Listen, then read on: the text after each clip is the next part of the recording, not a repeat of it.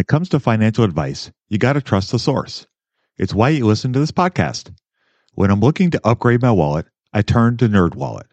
Their expert team of nerds dives into the details to help you find smarter financial products.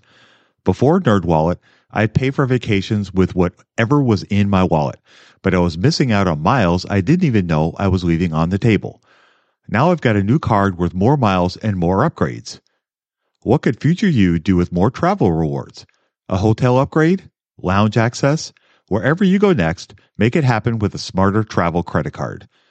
Don't wait to make smart financial decisions. Compare and find smarter credit cards, savings accounts, and more today at nerdwallet.com. NerdWallet, finance smarter. As with all cards, credit is subject to lender approval and terms apply. What's the best way to get started in the market? Download Andrew's ebook for free at stockmarketpdf.com. Love this podcast because it crushes your dreams of getting rich quick.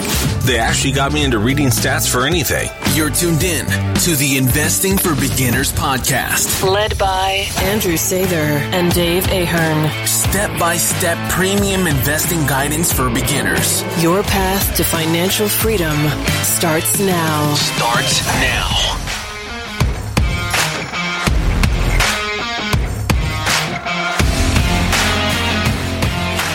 All right, folks, welcome to Investing for Beginners podcast. Tonight we have a special guest. We have Marin Katusa. He's a New York Times bestseller, a contrarian investor, and he specializes in gold, uranium, and rare earth metals, as well as other stuff.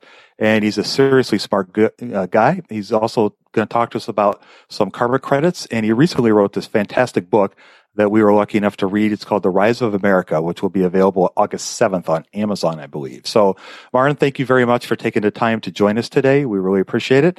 And so I thought maybe we could talk a little bit about how did you get started in rare earth metals? So commodities is, I'll be honest with you, is something I am not so fami- familiar with.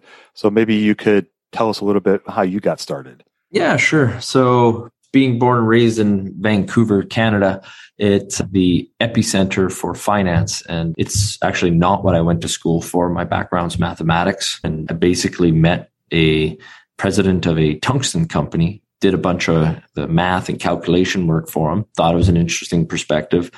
And I jumped deep into tungsten. So that's the first commodity I got into. And that's where I established my name in the finance side of things. From there, got into the rare earths and uraniums, get to meet some really smart people.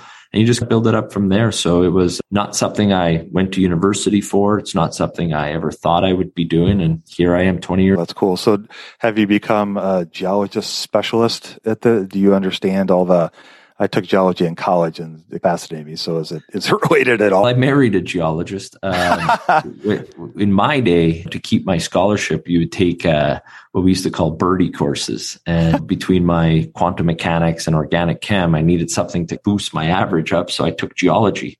So I took geology throughout all the years because it was fun and it was easy and, and I enjoyed it. And interestingly enough, the head of the department of geology at, at UBC was my prof. He was also my wife's prof. I convinced him to come work for me for many years. Talking about the, the pupil becoming the, the boss later on. Geology is something I don't pride myself on my skills, but what I do is go get the best geologists for the type of project I'm looking at in the world. So you build uh, a network, a Rolodex of the best engineers for specific projects and the best geologists for specific projects.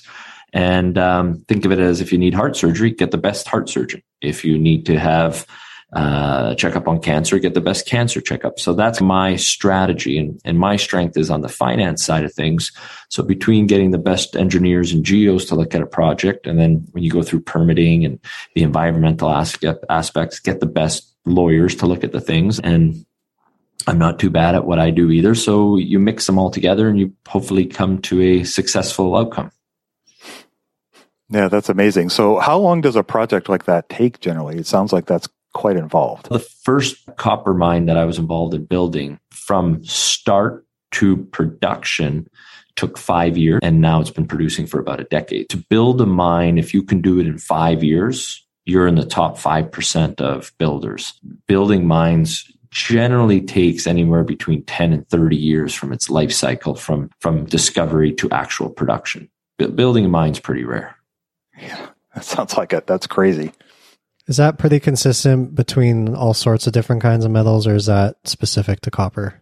No, I would say copper is probably easier. As you get more niche, I would say uranium mine is probably the hardest mine to permit. That's because of the NIMBY crowd, and it would take you anywhere. Well, look at some of the most recent producers in North America. It's taken over 15 years to permit and build. And the costs and the economics frankly aren't there right now for uranium to build. On the gold side, th- there's one that my subscribers and I had a big score on. It's going into production now. My subscribers have only seen the last 12 months of wins, but it was owned by a previous company when we did not recommend it. And they took 10 years to permit that. So by the time it goes into production, that would be a 12 year, but I would say on average, it takes about 10 years uh, across the commodity board. I guess as you look across the various commodities and metals today, is there one that stands out that's particularly exciting, whether for macroeconomic factors, supply demand balance, anything like that? I like cheap. I focus everything on value.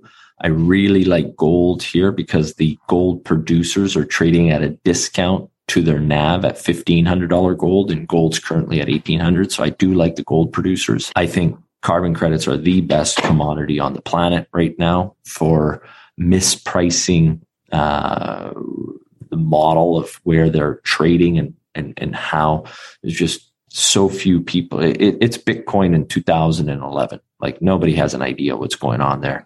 And imagine if Bitcoin in 2011, but you expected 10 times the amount of money to go into Bitcoin. That's where we're going with the carbon credits. So I love gold. I love carbon credits. I like things that you don't have a lot of competition, so you can buy things cheap. Nice. So, uh, how do you invest in something like uranium and gold? So, very differently between the different commodities. Uh, I don't like taking exploration risks. Now, just think of this. If you look at uh, one in 3,000 exploration projects ever becomes a viable economic deposit. But even if you get to that one to 3,000 odds, do you get it permitted? And what time frame or window do you get it permitted? Is it during a time of strong commodity prices or weak commodity prices? And and what is your cost of capital to build that? So there are all these factors come in even if you are successful. Uh, so for gold i like to buy undervalued existing producers in safe jurisdictions. I got this whole positive swap line negative swap line concept. I just won't go to negative swap lines for for gold or copper or uranium and then for the uranium side, I don't want to be going to risky jurisdictions with no infrastructure that need $80 uranium. I think North America, uh, specifically Athabasca Basin, which is in Saskatchewan in Canada, and Texas and Wyoming are the places to be in the US. And what we did in uranium a few years ago with our subscribers is very simple. It's exactly what I'm doing in gold right now. Buy built, permitted assets that are trading at a discount to NAV. And we got four or 500% gains doing that. You sell and take a free ride and let the rest ride. So am I super bullish on uranium? Eh, it's all free for me now. So I don't really care. And for my subscribers, I like free. I like cheap. That's the way you build real wealth. Am I going to go fund a geologist with a box of crayons with an idea in the middle of the Niger basin in Niger and the Arlit Basin? Not a chance. So it sounds like you're a Warren Buffett guy, but in commodities with that or rare metals. Yeah, like rare earths. I haven't done anything in a few years. At one point, a friend and I, we own the the largest actual physical holdings of two different physical rare earth metals. Made a lot of money, sold it. So right now, I don't hold anything in rare earths. Interesting. So how does how do retail investors take advantage of some of these ideas of gold or uranium or anything like that. I guess a retail guy, it's never been easier than it is now. You can go on the internet and Google people, YouTube. When I started out, there was no YouTube. There was no, you had to actually go to these conferences and meet people. Everything's now online. Uh, ironically, because it's never been easier, maybe it's more difficult because there's maybe an overabundance of information at the fingertip. I'm not sure. I, I guess it's hard for me to answer that question because I know the CEOs of these big companies. I just phone them up, meet with them, and do my thing. Like, for example, tomorrow I'm flying to go check out a project underground that no one's been to before. So I'll be the first outside of the company to check out the underground veins and see what's going on. From a retail perspective, if I was a teacher or a businessman and I was trying to get it, I would start with the low hanging fruit. Look at what management's cost base is. If they're in at $5 and the stock's trading at $20,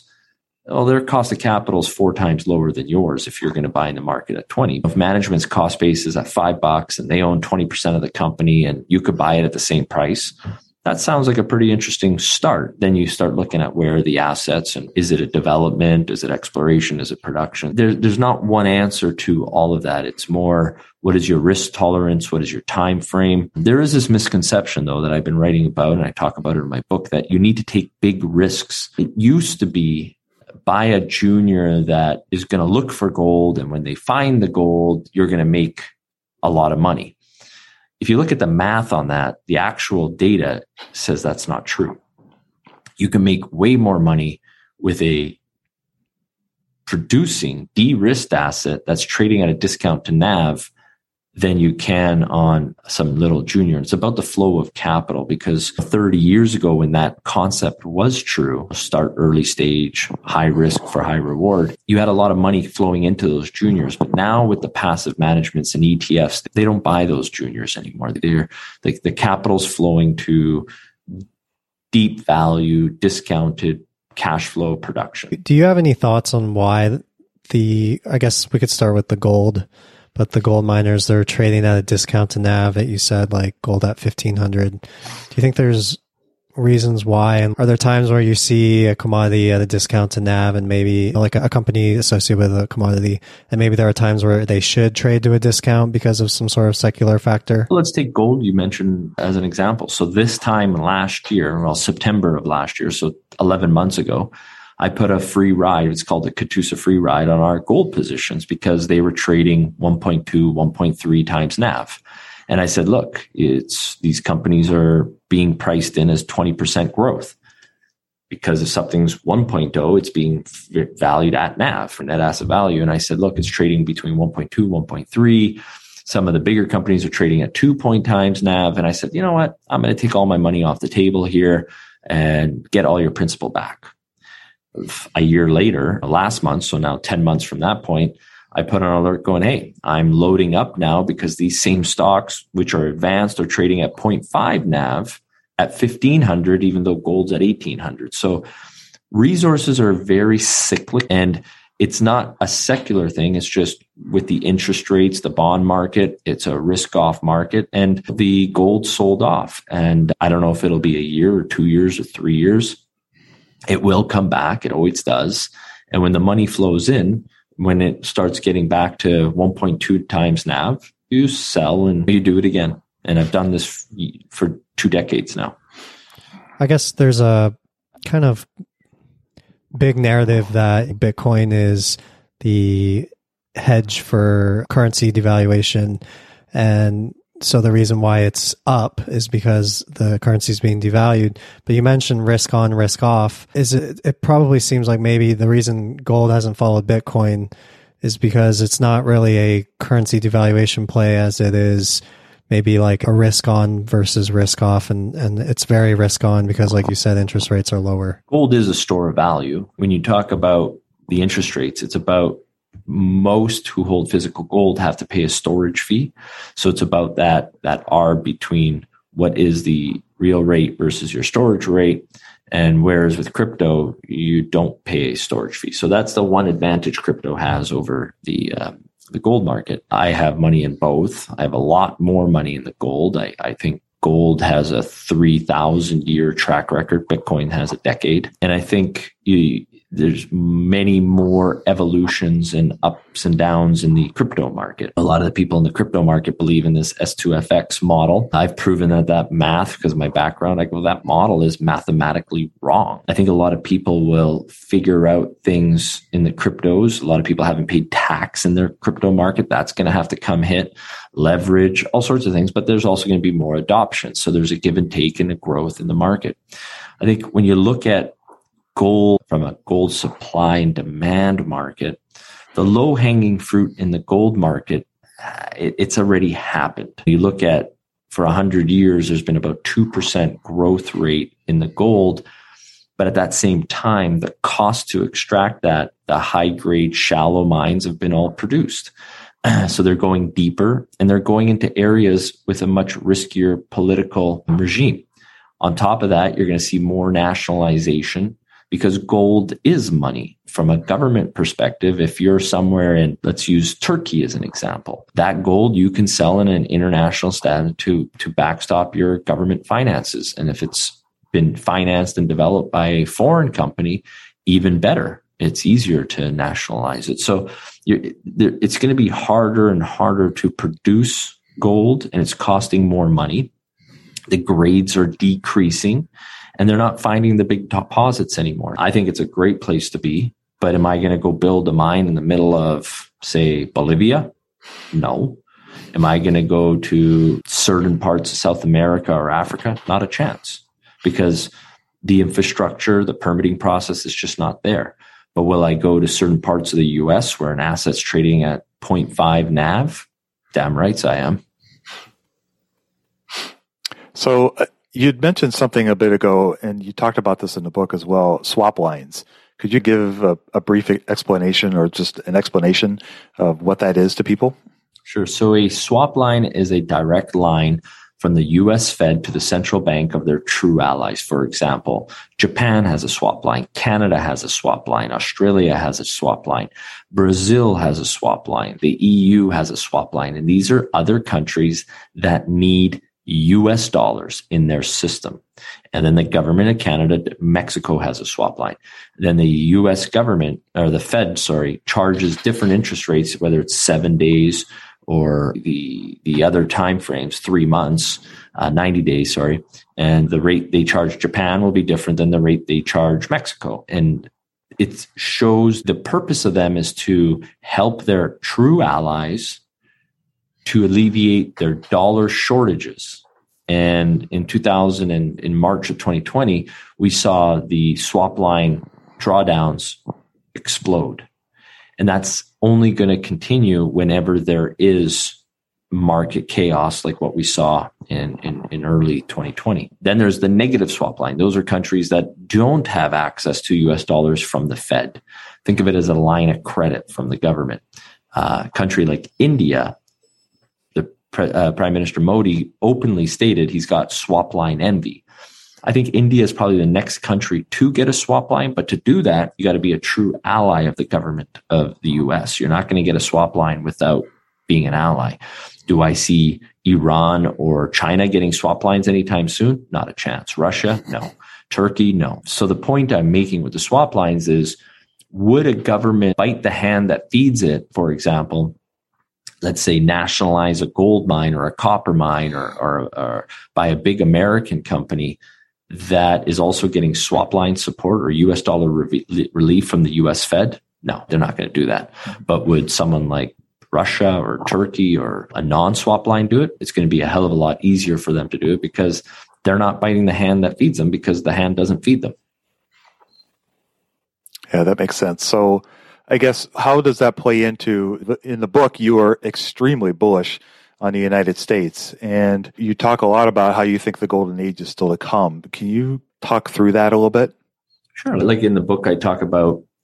Let's look at the demographics. Why did China go from the one child policy now to three? Because their demographics are awful. Okay. Their coming population issue is not looking good for them. They're looking at what Japan is going through now number one. Number two, where do, let's just step, take a step back. Where do the rich of the world send their kids to school? Are the Americans, are the rich Americans sending their kids to Beijing University or the rich Chinese sending their kids here? Sending them here. Let's take Elon Musk as an example. He flatantly had a public dispute with the SEC. And in most interpretations of what he did, you would think that he would have some serious repercussions. Now compare that to what Jack Ma did and ask yourself who had the worst outcome on that? Within 12 months of Elon Musk having his little spit spat, he became one of the world's richest people. Jack Ma, how's he doing right now? Number three, you look at the technology and innovation. People forget where so much innovation when the engineers of the Soviet Union, the best and brightest of the Soviet Union, when the Soviet Union collapsed, they either went to America or Israel. The, the amount of technology and companies coming out of Israel, they're not feeding into Beijing or Japan or back to Russia. They're going into the US. So there you got that hole. Over 40% of all the value of the stock market is in America. So it's sucking up the value of the global economy from the valuation standpoint. You look at the bond market, same thing. It's sucking up the value. And more importantly, if you look at the GDP of the US from a debt standpoint compared to Japan or the EU or Canada, as bad as the debt in the US looks, it's much better than the other nations. Now, let's pretend America was a company. All the companies in America are just assets within the company called the USA. And let's pretend we listed the company USA as a company in the stock market. The incredible value in IP, but also from a military standpoint, from an infrastructure standpoint, from an in-ground resources. You think about how hard it would be to conquer America from a military standpoint. It's almost perfectly designed. If God wanted to create a country that would be very difficult to conquer, it would be America from a geographical standpoint. You look at the oceans around it, you look at the Mississippi, you look at the Rocky Mountains. It is an incredibly well situated country. And then at the end of the day, everything goes back to Pareto's law. Yes, on average, I would totally agree that on average, the Chinese school system is totally rocking the North American or even the West, but it's not about on average. It, who you look at the Elon Musk, it's the Pareto law. The best and brightest, are they going to go to India or China, or are they going to go to America where the capital will fund these innovations and these incredible opportunities? At the end of the day, the American dream is still alive. As screwed up as America is, it's less screwed up than the rest of the world.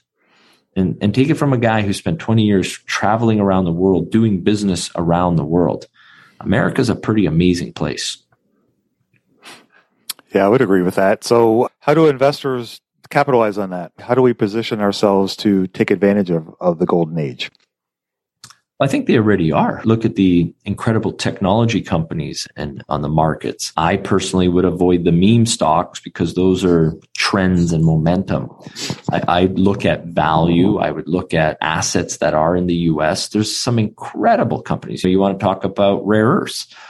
Geez, one of the best rare earth deposits are in the US and it's a publicly listed company. We we wrote it up at 10 bucks. It's trading at I don't know went as high as 65 bucks. I think it's about 40 bucks now. I think it's a little bit ahead of itself right now, but it's Mountain Pass is a great deposit. So that's one way of doing it if you want rare earth. When you look at copper, there's Freeport's an amazing copper company. I, I do believe copper's trading if you had to pick between copper and gold, copper is really getting that electrification premium to it. And China, Japan, South Korea, everyone realizes that they're not building enough copper mines and you need copper.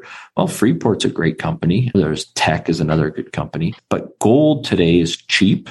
And there's some great American gold companies that are all listed on the New York Stock Exchange, producers that are trading half NAV.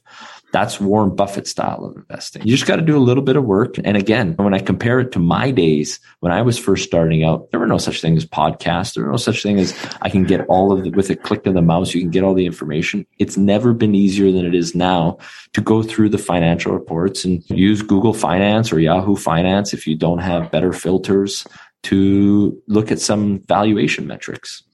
Yeah, I, I would agree with that. So I guess a question I have about some of the things you're talking about. One of the things that I've been interested in is some of the green energy opportunities. And particularly, I, I looked hard at, at lithium. And so what are your thoughts on batteries, lithium technology, and that, that kind of area? Yeah, look, when the catalytic converter was a big issue in the early 2000s, when I was a young buck in the game, platinum and palladium were interchangeable. And when the price of platinum went up too high, palladium, Ford would shift their catalytic converters to palladium. I think the race for batteries, we're going to get utility scale battery storage. It, it, it's the next evolution of green energy. But I don't think the chemistry is yet there. So whether the big winner is nickel cobalt or what it is, the problem is it's very interchangeable. Lithium, there's absolutely no shortage of lithium on the planet. I wish more people would take lithium. I think the world would be a better place. But the point I'm trying to make is that be careful. Is this an expiration? And go back to the Mark Twain saying, uh, a miner standing beside a hole is a liar. And so many guys talk about building things. In lithium world, there's three producers that produce what 85, 90% of the world's lithium. And they're publicly listed companies. So you can go that route. I'm not a lithium guy because I just I, I, think there's better ways to play the market, easier ways to make money. Green energy is economic. It's only going to get cheaper. It's only going to get better and it's going to continue to evolve. And, and the game changer is when you get to utility scale battery storage. We're not there yet, but when it does, let's say within a decade or two, the only source of power that could compete is existing nuclear reactors or if the small or what I call pebble bed reactors, like micro nuclear reactors, the one 200 megawatt blocks can be cost efficient. They're decades away from being that cheap, but green energy, I'm telling you, it's been a great place to be for myself and my subscribers. We've made a ton of money on it. Yeah, I, I think it's a fascinating area. And I, I, without getting into all the political part of it, it seems like that's really where the country is going. And as companies continue to embrace it and as it becomes more economically viable for them, I, I can't see any reason why they wouldn't continue that. The free path. market will always make the decision at the end. So the government can push it, but if it's not economic, the people aren't going to push. If the innovations don't happen, the, the, free market will say it didn't work. The free market is telling you that it's incredibly inc- like think about the cost of solar panels has decreased by about 90% in the last 15 years. That's incredible. And it's going to continue to decrease. You look at windmills, they're getting way more efficient. They're getting way bigger for the cost, right? So your cost of capital for output. And what a lot of people don't realize is these polluters, you take 30 of the world's comp, so 30, one third, so 33% of all global greenhouse emissions are emitted by 30 companies in the world. They haven't had to pay for that pollution. When you have garbage, you have to pay to get it taken away, right? That's no different. And those companies are going to pay. So everyone who says, ah, green energy doesn't work, it's not economic, those guys are not up to pace on the actual economics. Number two, when you apply the actual cost of the full cycle economics of the fossil fuel industry, it really starts pushing you towards the green energy sector. When it comes to financial advice, you got to trust the source. It's why you listen to this podcast. When I'm looking to upgrade my wallet, I turn to NerdWallet. Their expert team of nerds dives into the details to help you find smarter financial products. Before NerdWallet, I'd pay for vacations with whatever was in my wallet, but I was missing out on miles I didn't even know I was leaving on the table. Now I've got a new card worth more miles and more upgrades. What could future you do with more travel rewards? A hotel upgrade? Lounge access? Wherever you go next, make it happen with a smarter travel credit card. Don't wait to make smart financial decisions. Compare and find smarter credit cards, savings accounts, and more today at nerdwallet.com. Nerdwallet, finance smarter. As with all cards, credit is subject to lender approval and terms apply. Budgeting was always a challenge for me. I struggled to find the best way to keep track of all of my money, not to mention all the time tracking down receipts, cataloging expenses, and trying to figure out what went wrong with my air quote system until Monarch Money. Monarch Money allowed me to easily see what is going on with my finances, helping me get a better handle on my spending, budgets, and more. It's my go to app every day, more so than my bank, because I can quickly see where I am with my budgets and spending allowing me to invest more and spend time on the things that I want to do. It's my GPS for money. Monarch is the top rated all in one personal finance app. It gives you a comprehensive view of all of your accounts, investments, transactions, and more. Create custom budgets, set goals, and collaborate with your partner. And now get an extended 30-day free trial when you go to monarchmoney.com slash beginners. Unlike other personal finance apps, Monarch's simple, intuitive design makes it so easy to set up, customize, and use. Monarch has built in features to collaborate with your partner, family, or financial advisor. Invite them to your account at no extra cost, and they'll get their own login info and a joint view of all of your finances. Monarch is the most customizable budgeting app. Change the layout of your dashboard, toggle between light and dark mode, create custom budgets and notifications, set up automatic rules for transactions and notifications, and more. In fact, Monarch Money is one of the first to bring you direct Apple Card, Apple Cash, and savings syncing with the latest iOS 17.4 update. Now you can sync your wallet directly for seamless budgeting. After trying out Monarch for myself, I understand why it's a top rated personal finance app. And right now, get an extended 30 day free trial when you go to monarchmoney.com slash beginners. That's M O N A R C H M O N E Y dot com slash beginners for your extended 30 day free trial. I was just curious. So I guess that kind of fits into the reason why you're bullish on carbon credits and everything there. Can you explain that to somebody who's not familiar with them? Sure. So if you take the 30 largest emitters of pollution, almost 20 of them, 14, 21 of them are publicly listed companies, meaning they have shareholders like you and me. Those shareholders have already spoken. And 50 years ago, nobody really knew what was going on. Today, the shareholders have stated we want a reduction and we want ESG. Now, how have they voted? Cost of capital. There are trillions of dollars in the green bond market that will only invest in projects that meet the ESG category, environmental, social, and governance, the ESG. Now, those companies are going to have to make a move in it. So let's just say of the 30 largest, 10 are state owned. So let's just pretend those 10 just, nah, we don't, we're not going to do anything, even though they will, but let's just pretend they don't do anything on the grant commissions. Companies like Shell and Exxon, which are on the list, they are now forced legally to reduce their carbon emissions. Now, let's just say 50% of those companies make a move to reduce their carbon emissions by 50%. So we started with 20, let's go to 10. And now only they reduce by 50%. That increases the demand for carbon credits by over 20 fold. Think about that per year. Wow. There ain't no sector that I see right now that is going to increase by even 200%. Never mind 2000%. And that's just the beginning. Remember that, that, that shows one third of the market. Then you've got the other two thirds. You think about, for example, let's say you're a copper company.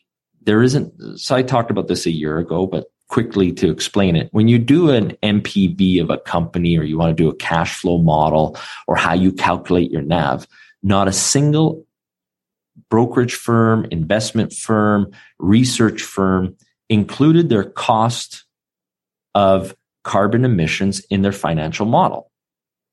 Now, I don't know when if you had a private business and let's just say it was whatever you produce, whatever widget you at the end of the month you have all these odds and ends and you got to get rid of it. Wouldn't that count as a cost of your capital? Of course it does. But in the resource industry, the oil producers, the miners, the coal guys, the coal utilities, They've been getting away with this for 50 years. They're not going to get away with it anymore. So if you include the cost, if you included that cost of carbon, the greenhouse gas emissions in your financial model, model, you would find that there's a totally different cash flow model than the others. Now, how can a company do? Well, the government's already stated that there's the compliant market and then there's the voluntary market.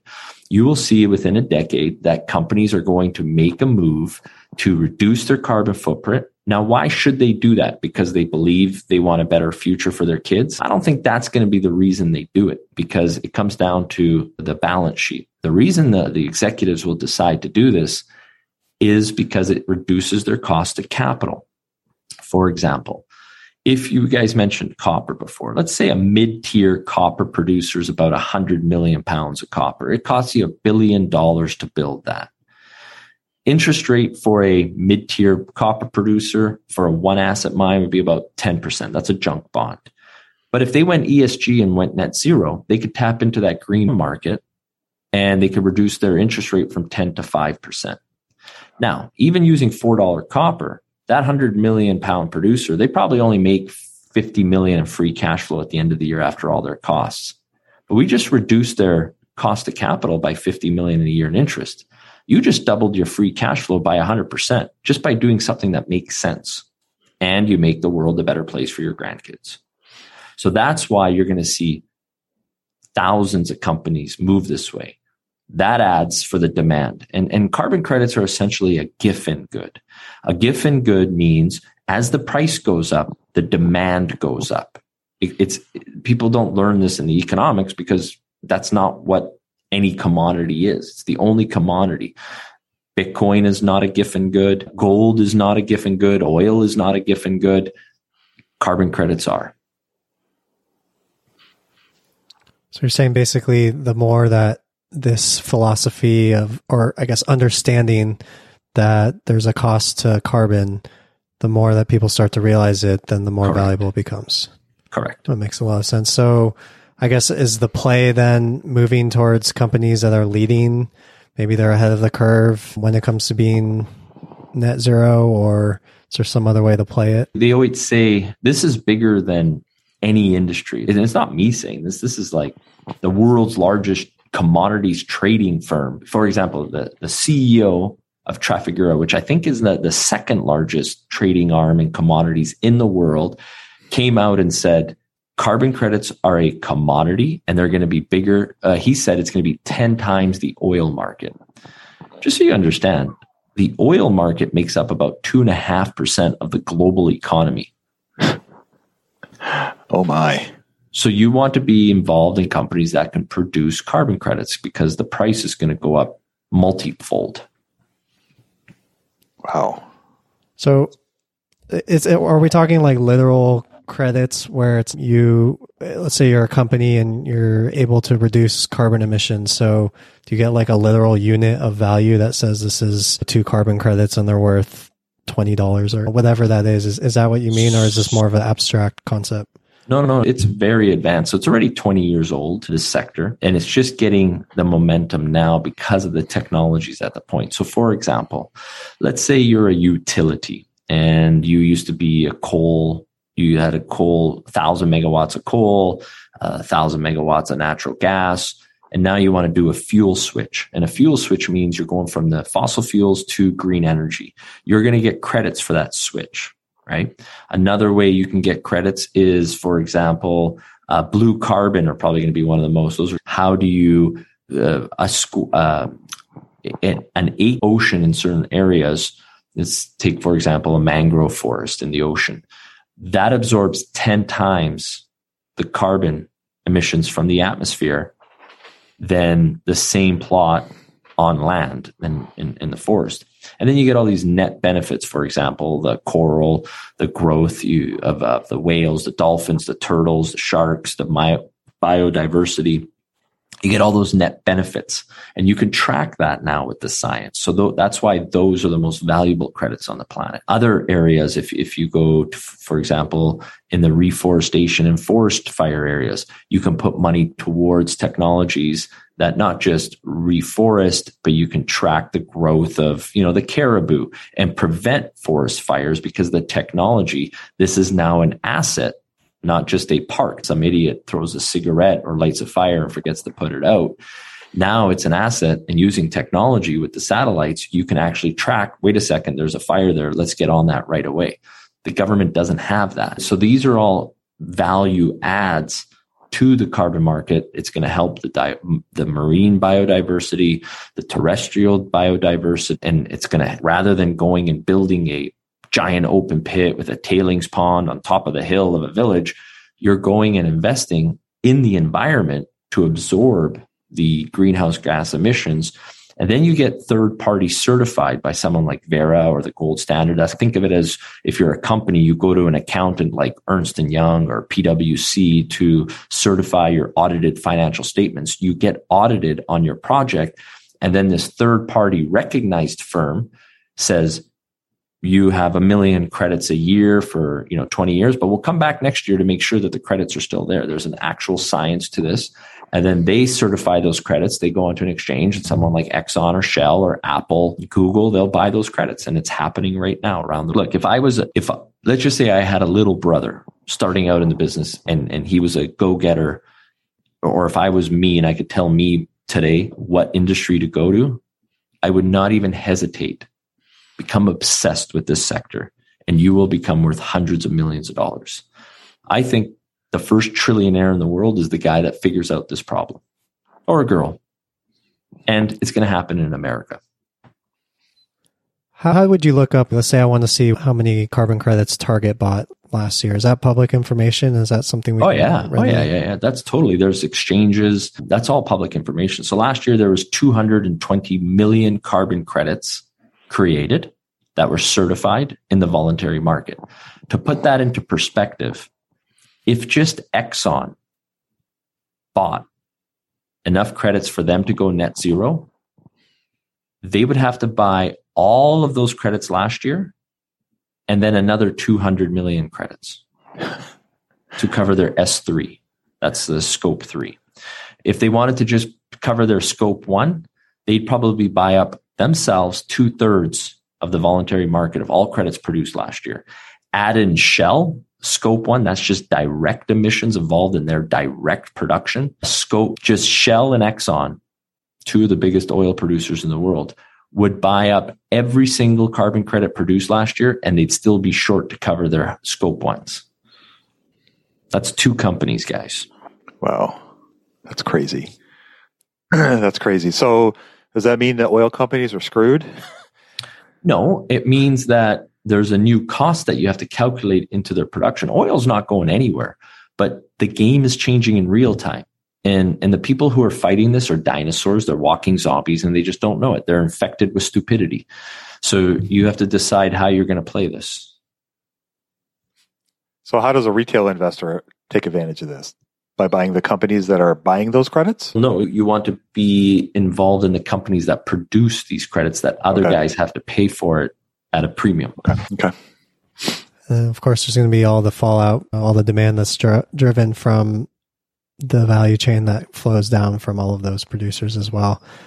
For so, example, imagine a world where imagine if Amazon allowed you to you have your profile, here's my address, here's my credit card number. Oh, and by the way, I want to buy net zero goods or as close to net zero as possible.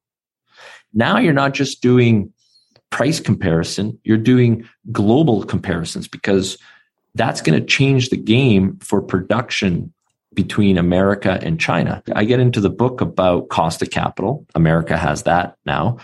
America used to have expensive electricity. Now, for example, Texas is the Saudi Arabia of wind energy.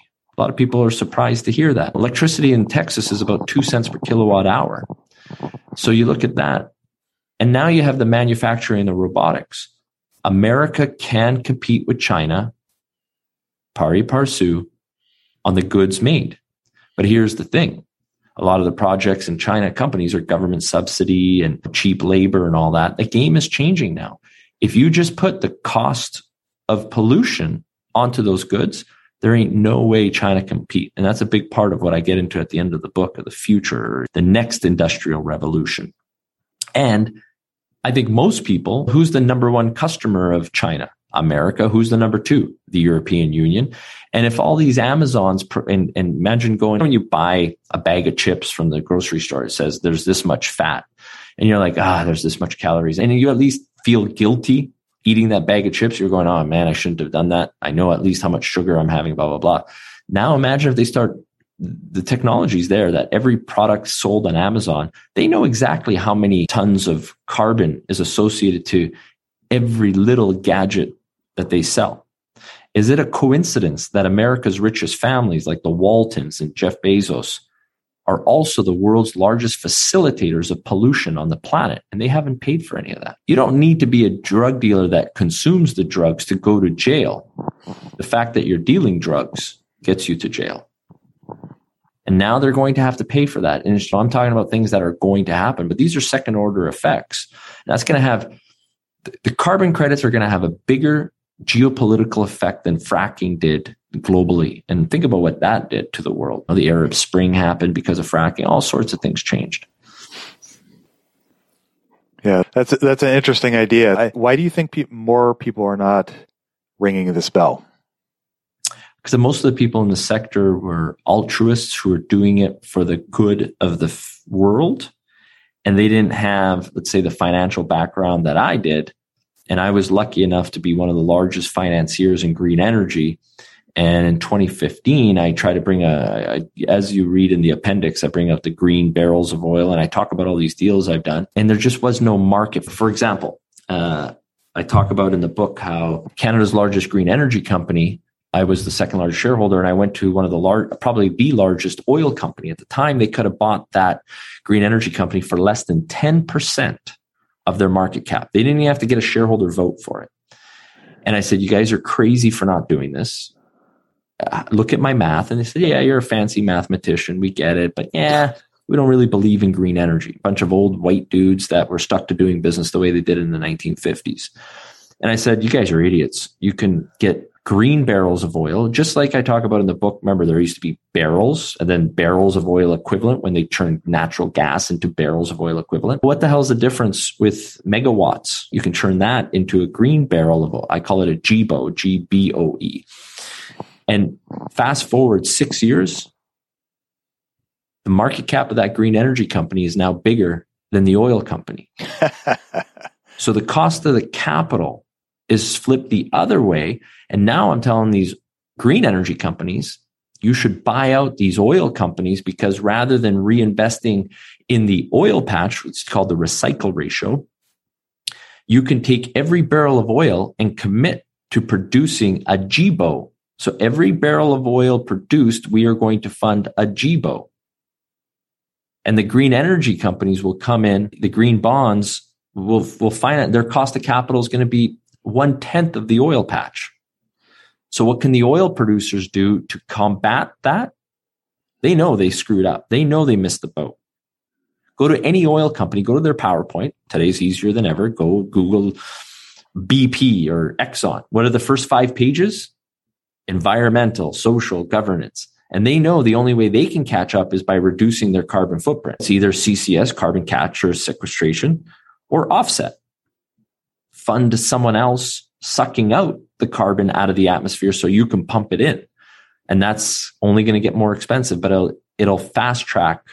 You put a price on pollution, it'll fast track the development of going green. Yeah, I totally agree with that. And like you said earlier, the government can talk about doing this, but the markets will certainly accelerate all of this. Correct. That was really good. I I didn't know about the green bond market and you know how that is affecting cost of capital. That's huge. Green bond market in the last eight years has increased by 26 fold. It's the largest growth of any bond uh, market in the world. Trillions and trillions of dollars on the sidelines. One of the largest holdings in the ESG ETF is Home Depot. Have you gone into Home Depot? Where are most of the goods made? China. Do you think that carbon is offset? Hell no. Like it's almost ironic that Home Depot is in an ESG ETF, but that just shows you how much money is on the table. So it's not just about the corporation being net zero. The products they facilitate have to become net zero. Yeah, it's, it's super fascinating. It's a really exciting thing. And I love this concept that you're very bullish on America. And I recommend everybody read your book, Rise of America. I found it really fascinating. I think you mentioned in the book how it, it you didn't consider certain chapters to be easy beach reading, but I flew through those chapters on the beach. And so I, I challenge you on that one point there. But I think people should definitely check it out. A lot of great stuff about green energy, some of the swap stuff with what's going on with the macro developments between the big countries. And you get some good economics lessons too. I think there's something in there for everybody. So go check them out. Marin, thanks so much for your time. Where else can people learn more about you if they're interested? Yeah, I write a weekly free missive, and you can also go to our YouTube channel. Just publish my research for free so people can see, like the carbon credits. I've been writing about this for over a year now, talking about what is MMT, what is FMC. People get intimidated by these terms ah, it's just economic economists putting fancy stuff. So I, I, like to break stuff down that you can talk about over a beer.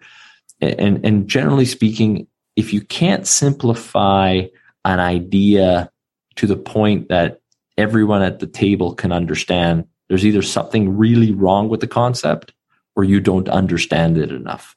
So that's my style of doing things. I, I try to avoid big fancy words to sound smart and cover up my insecurities. It, it's not that complicated. You do have to spend time and research it, but it's like a gym. You're not going to get fit and lose weight unless you show up and work out. yeah, that's true. That's true. Very true.